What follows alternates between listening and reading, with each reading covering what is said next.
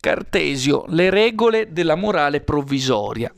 Nel discorso sul metodo Cartesio si trova dinanzi a un problema di ordine pratico, che così potremmo per semplicità condensare.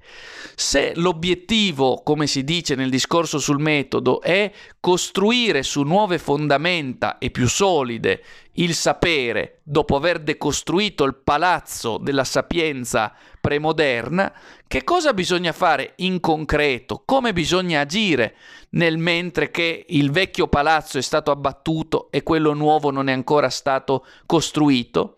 Permanendo nello spazio metaforico dell'abitare, dove si andrà a vivere mentre il vecchio palazzo non c'è più e mentre quello nuovo non è ancora stato edificato?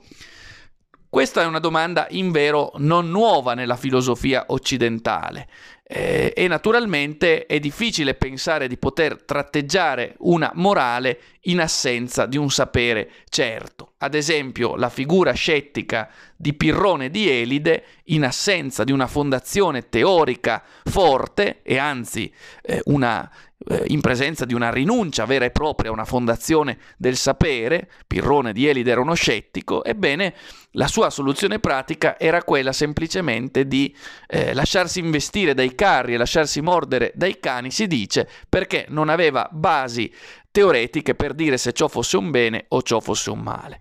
Ebbene, Cartesio vuole naturalmente evitare questa soluzione poco feconda e allora elabora quella che egli stesso chiama moral par provision, morale provvisoria. La morale provvisoria è in sostanza il tentativo di elaborare una teoria morale che permetta di vivere nel mondo fin tanto che non si trovi una scienza teoretica che ci dica concretamente e razionalmente come dobbiamo vivere nel mondo.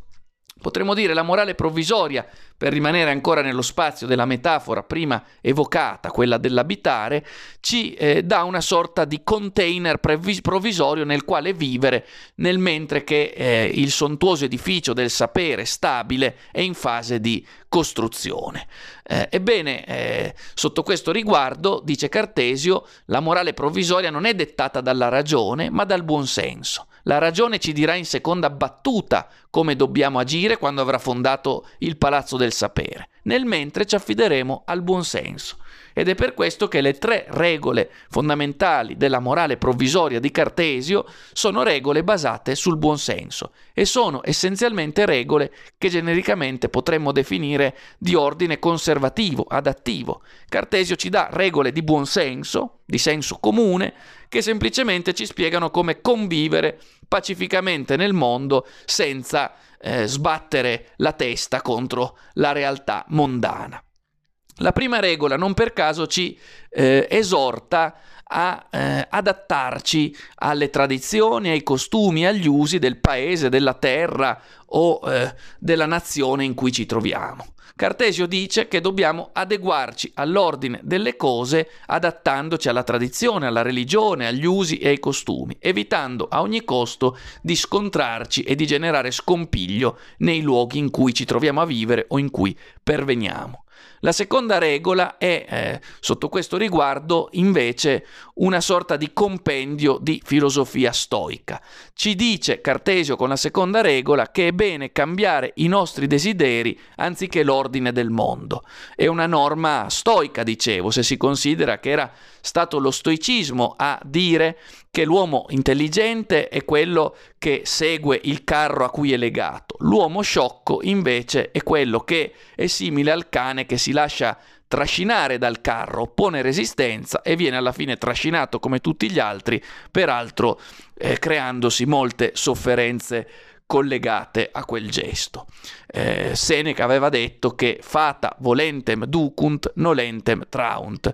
I fati, il fato, i destini accompagnano l'uomo consenziente e trascinano quello che oppone resistenza. Ancora, lo stoico Epitteto aveva detto che per vivere sereni bisognava cambiare se stessi e eh, non pensare di stravolgere il mondo desiderando semplicemente eh, le stesse cose che avvenivano nel mondo. Cartesio dice appunto che bisogna cambiare se stessi e non l'ordine del mondo. Infine, eh, L'altra regola della morale provvisoria ci dice che fondamentalmente dobbiamo essere metodici nel seguire le scelte prese. In sostanza è una regola dell'autocoerenza. Ci esorta Cartesio con questa regola fondamentale della morale provvisoria a essere coerenti con le nostre scelte, a non cambiare la nostra posizione in maniera inconseguente. L'esempio che Cartesio impiega per chiarire questo punto è quello della foresta. Se noi ci troviamo dispersi in una foresta, la nostra sola speranza per poterne uscire in assenza di punti certi e di riferimenti saldi è quella di seguire una strada linearmente senza cambiare prospettiva, senza muoverci a zigzag, ma appunto proseguendo linearmente nella direzione presa. Se invece cercassimo di cambiare posizione e direzione in più momenti, non ne usciremmo mai vivi. Ecco perché è una regola dell'autocoerenza, dobbiamo seguire in qualche modo la strada scelta, facendo come se essa fosse quella giusta e quindi evitando di mutare continuamente prospettiva. Occorre altresì precisare che queste, che sono presentate da Cartesio come norme provvisorie di una morale essa stessa provvisoria, che con la fondazione della scienza dovrà essere archiviata, in realtà tenderanno nel discorso di Cartesio a stabilizzarsi, a divenire morale solida anche quando Cartesio avrà fondato eh, il suo metodo e con esso il nuovo palazzo del sapere. Ecco allora che la morale provvisoria in realtà non sarà poi tanto provvisoria se è vero come è vero che anche a metodo e a palazzo del sapere costruiti Cartesio manterrà di fatto quella che aveva chiamato morale provvisoria e che ora diventa de facto morale definitiva.